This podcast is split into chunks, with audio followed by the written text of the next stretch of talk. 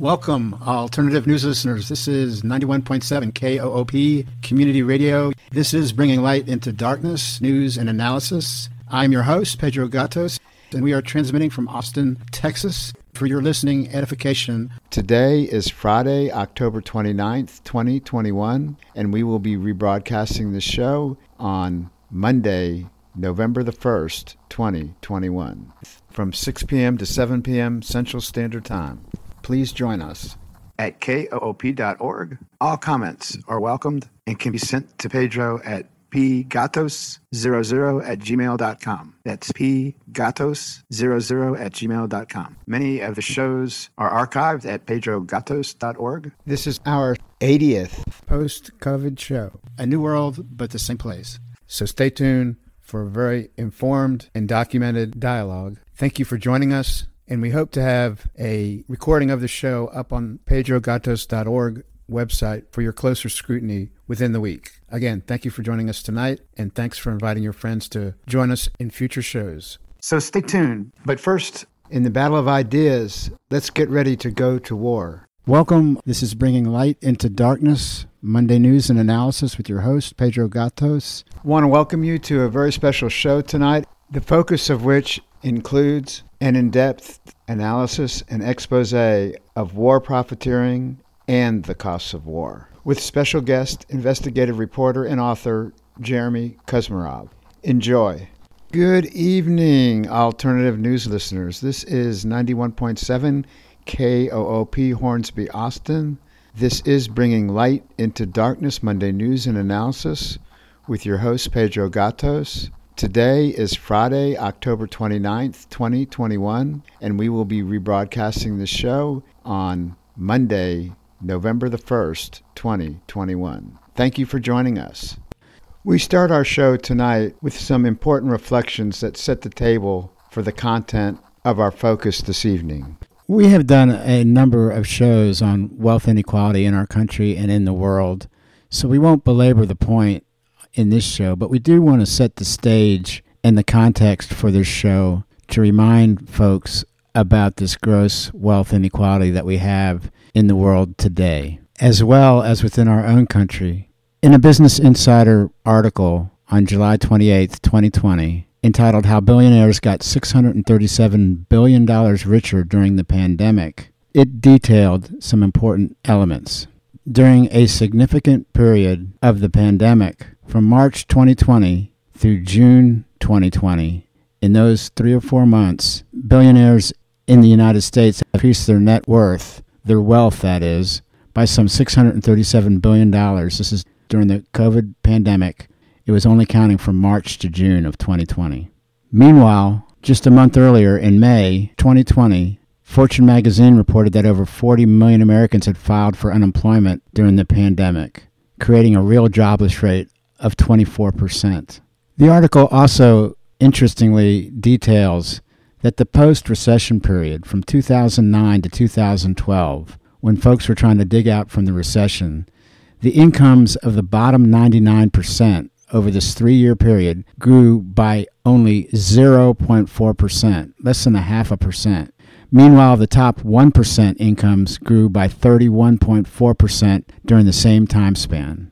Meanwhile, a study in 2012 found that as much as 32 trillion was being held offshore by the world's wealthiest people. In such a wealth disparity plagued world, we are falsely taught that we have a free press that looks out for the majority population, instead of realizing that with such wealth disparity, who do you think owns the very medias that are supposed to lead us out of this abyss? The very people and interests that benefit from that status quo. So that is why you don't hear these types of statistics of wealth disparity on your local or cable news, on MSNBC, on NPR, on Fox News, or CNN, because if you did, then you might be questioning what type of system that we call a democracy lines the pockets of the top 1% during recessions and creates $637 billion of increased wealth for billionaires during a pandemic within the matter of 8 to 12 weeks. It's really worth thinking about.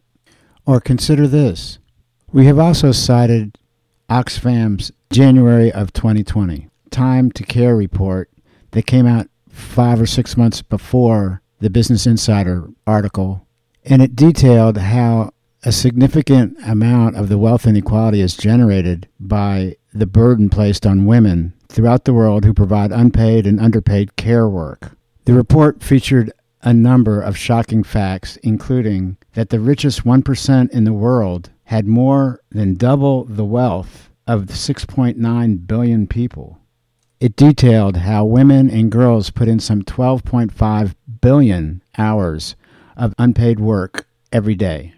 It also detailed how women's unpaid care work had a monetary value of some $10.8 trillion a year. In other words, $10.8 trillion of unpaid labor annually helps fuel the gross wealth inequality of the world. But today's show, we turn to how the costs of war are also disproportionately shouldered. In fact, war is profitable for the 1%, even as in Afghanistan, where the United States lost the war. Think about that. What if we don't even care if we win or lose a war? Because in the act of war, a very small elite percentage of business makes incredible windfall profits. So tonight we focus on how war is profitable for the same 1% who need those material gains the least. We also will focus on how private military companies, PMCs, and proxy forces are utilized by U.S. foreign policy to an extent that also is rarely covered by our media or acknowledged by our government leaders. Before introducing our guest, we wanted to describe one of the greatest costs of war, and yet another underreported at a sight, at a mind tragedy, and that is the cost of war to our veterans. And first, we wanted to put this in the context of the current situation in Congress, where they've authorized some $3.5 trillion for a human infrastructure bill over a decade. And there's all of these arguments about how are we going to pay for that? It's not fiscally responsible. It's not right to burden our children and grandchildren with such a debt and those types of things. But with that in mind, Brown University's Cost of War project came out with a study in September of 2021. And then later, Dr. Linda J. Bilmes, she's the Daniel Patrick Moynihan's chair in public policy and public finance at the Harvard Kennedy School, Harvard University, and is the U.S. member of the United Nations Committee of Experts on Public Administration. She co authored with Joseph Stiglitz, the renowned economist, actually the Nobel Prize winning economist, but she co authored the $3 trillion war, the true cost of the Iraq conflict in 2008 with Joseph Stiglitz. And she's also completed previous studies in 2007, 2011, and 2013, estimating the cost of providing disability compensation and medical benefits to veterans of the post 9 11 wars. She is the daughter of a World War II veteran. And as veterans continue to bear huge physical and mental costs from the wars in Afghanistan and Iraq, she writes, the cost of caring for post 9 11 war veterans will reach between 2.2 and 2.5 trillion dollars by the year 2050, and most of this has not yet been paid for, which means the U.S. may shortchange its promises to these veterans if the government does not make adequate budgetary commitments, the summary from her paper indicates.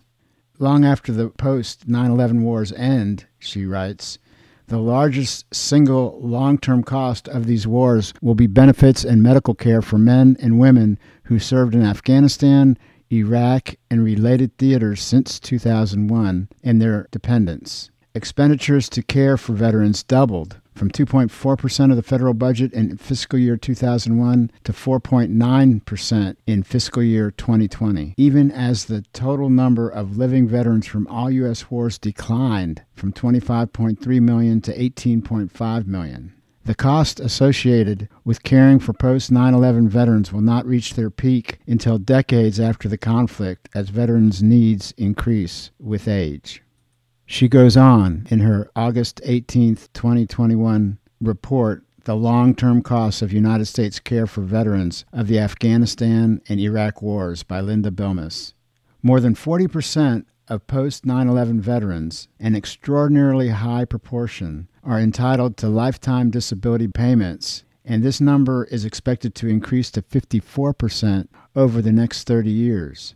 By comparison, fewer than 25% of veterans from World War II, Korea, Vietnam, and the first Gulf War have been certified as having a service connected disability. To conclude the highlights of a report, this paper provides evidence of the strain that veterans have borne during this conflict. These young men and women have served longer tours of duty, been exposed to more raw combat, and suffered much higher rates of disability than during any previous U.S. war. Again, the author warns that the United States risks defaulting on our financial obligations to this generation of veterans. And then, lastly, before turning to our guest tonight, I wanted to highlight a few of the points made by William Hartung, who wrote The Profits of War How Corporate America Cashed In on the Post 9 11 Pentagon Spending Surge. And it was recently published just this past September 2021. He highlights some of the non human combat costs and the extraordinary profiteering that occurred by a very limited number of U.S. corporations and interests. He cites a Congressional Research Service February 3rd, 2021 report entitled Defense Primer Department of Defense Contractors. And in Hartung's piece, he juxtaposes defense spending between weapon contractors and then also non combat defense contractors. According to his piece, the Office of Secretary of Defense, the comptroller, in an April 2020 report indicates that the Pentagon has total spending of some $14 trillion, up to one half of which went directly to defense contractors. This $14 trillion spent by the Pentagon all has occurred since the start of the Afghan war in 2001. When you break down the defense spending, the weapons contractors, more than one third of all contracts now go to just five major weapons companies, and he cited Lockheed Martin, Boeing, General Dynamics, Raytheon, and Northrop Grumman, and it totaled some $166 billion in such contracts in fiscal year 2020 alone. So he indicates that these are the greatest beneficiaries. With respect to the defense spending portion that went to non combat defense contractors, he writes, meanwhile, in the past 20 years, logistics and construction firms like Kellogg Brown and Root, KBR, and Bechtel, as well as armed private contractors like Blackwater and DynCorp, according to the Congressional Research Service, estimates in fiscal year 2020 this contracting spending had grown to $420 billion, well over half of the total Pentagon budget. He suggests that the political climate was created by the global war on terror and taken advantage of, as the Bush administration officials quickly dubbed it this global war on terror. It sets the stage for incredible increases in the Pentagon budget. In the first year after the 9 11 attacks and the invasion of Afghanistan, Defense spending rose by more than 10%, and that was just the beginning. It would, in fact, increase annually for the next decade, which was unprecedented in American history, he writes. The Pentagon budget peaked in 2010 at the highest level since World War II at over $800 billion, substantially more than the country spent on its forces at the height of the Korean or Vietnam Wars or during President Ronald Reagan's vaunted military buildup of the 1980s. And he goes on to write that the Biden administration is anything but an exception. Its latest proposal for spending on the Pentagon and related defense work, like nuclear warhead development at the Department of Energy, topped $753 billion for FY 2022. And not to be outdone, the House and Senate Armed Services Committee have already voted to add roughly $24 billion to that staggering sum, he writes. The best known reconstruction and logistics contractor in Iraq and Afghanistan was Halliburton through its KBR subsidiary, At the start of both the wars in Afghanistan and Iraq, Halliburton was a recipient of the Pentagon's Logistics Civil Augmentation Program contracts. Those contracts are open ended arrangements involved coordinating support functions for troops in the field, including setting up military bases, maintaining equipment, and providing food and laundry services. By 2008, the company had received more than $30 billion for such work. The notion of privatizing military support services, he writes, was first initiated in the early 1990s by Dick Cheney when he was Secretary of Defense in the George H.W. Bush administration.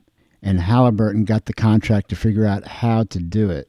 Meanwhile, Cheney went on to be Halliburton's CEO until he became vice president under George W. Bush in 2001. Once it secured its billions of dollars for work in Iraq, Halliburton proceeded to vastly overcharge the Pentagon for basic services, even while doing shoddy work that put U.S. troops at risk, and it would prove to be anything but an exception.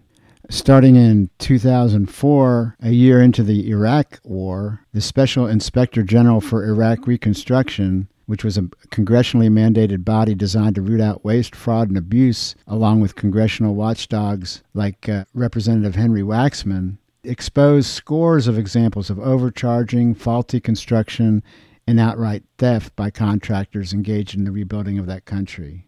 Incredible war profiteering. The Congressional Commission on Wartime Contracting in Iraq and Afghanistan estimated that as of 2011, waste, fraud, and abuse in the two war zones had already totaled some 31 billion to 60 billion dollars.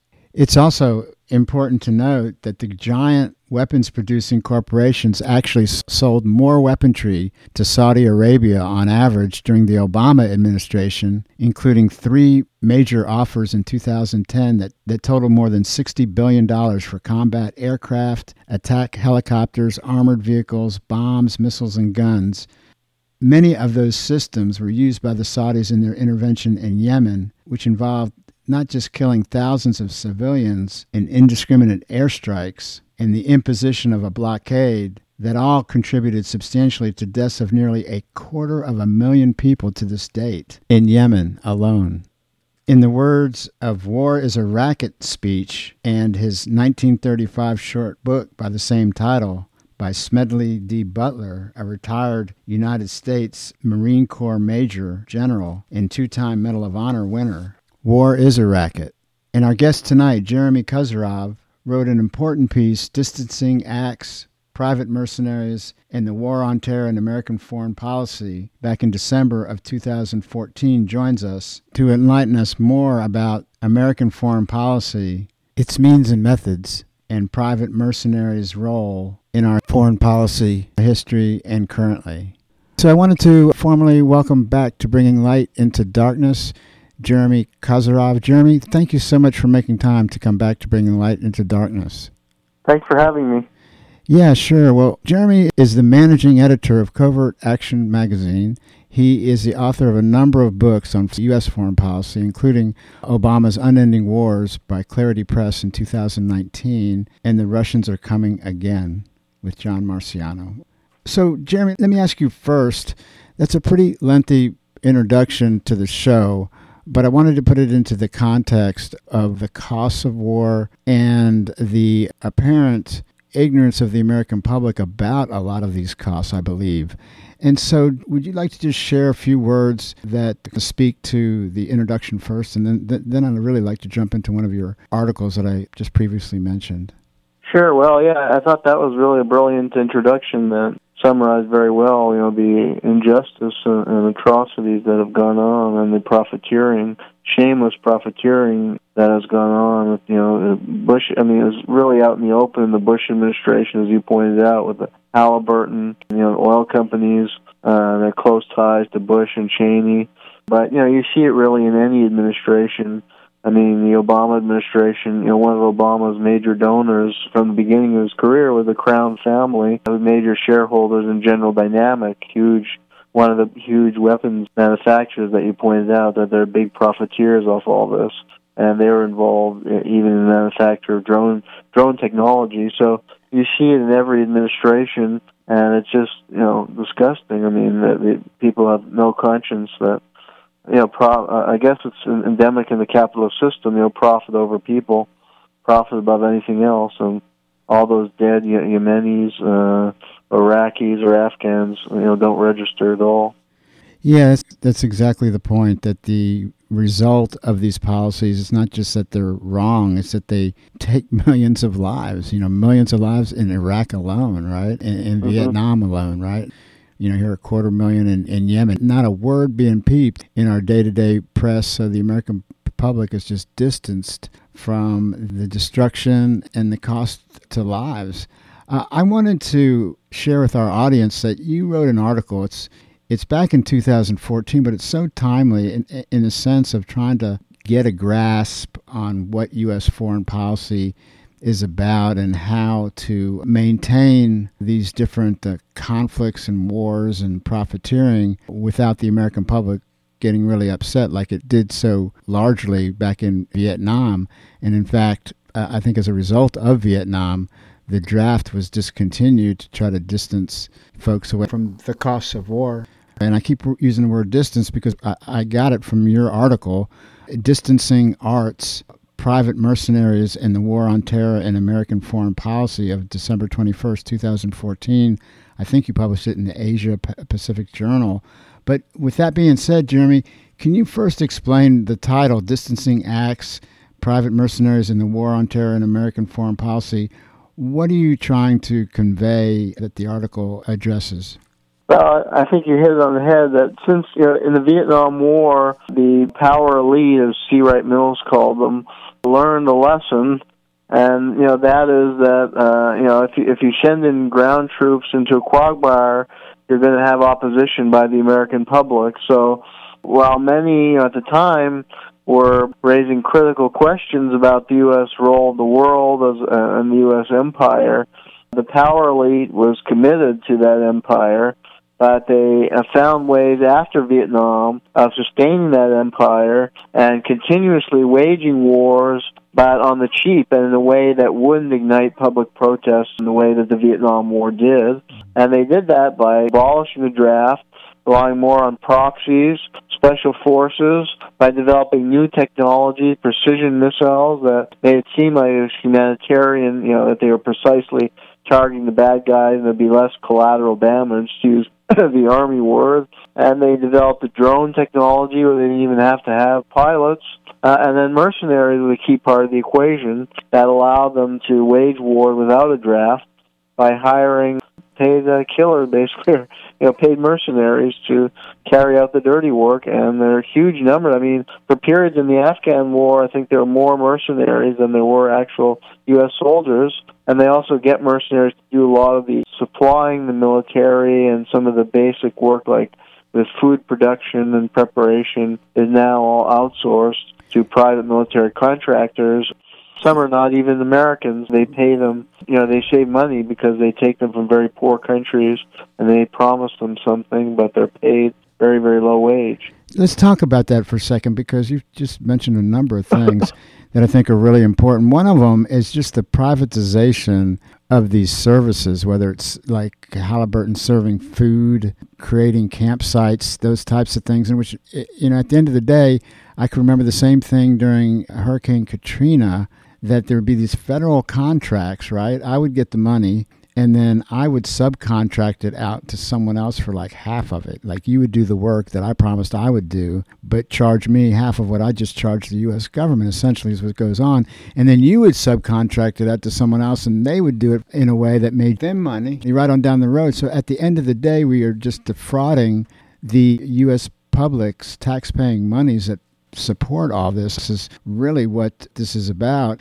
So, number one, let's just talk about that for a second.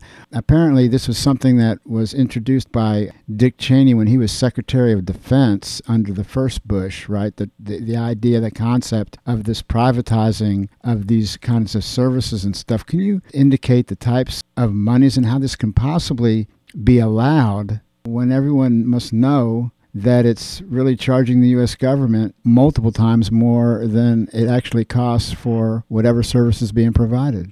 Well, yeah, in many cases they were overbilling the U.S. government, you know, and there's been a lot of cronyism involved, a no-bid contract where you know some of these companies that are politically connected, whether it's Halliburton or defense contractors, you know, get the contract, no bid process, and then they overbill the government. They're never held accountable, and then you know you have the revolving door of government officials end up working on those companies or being appointed to the board of those companies. So there's never any accountability. And yeah, I mean the loser is almost everybody because you know the losers are these countries that are having wars waged on them. They're, they're as you discussed, their populations are being slaughtered, and then the U.S. taxpayer is a loser too because his tax dollar goes just to enrich a small number of companies, and you know the public services. The the United States is has very poor quality now. Public services, whether it's public transportation, public education, you know, lack of a healthcare system. So I mean, the, the U.S. itself is taking on feature of a third world country as a result of this kind of government system. Jeremy, we need to take a quick pause for the cause. I just want to remind folks that this is bringing light into darkness, Monday News and Analysis on Co op Radio 91.7 FM, KOOP.org. We will return with our special guest, Jeremy Kuzmarov, in just a moment. Don't touch that dial.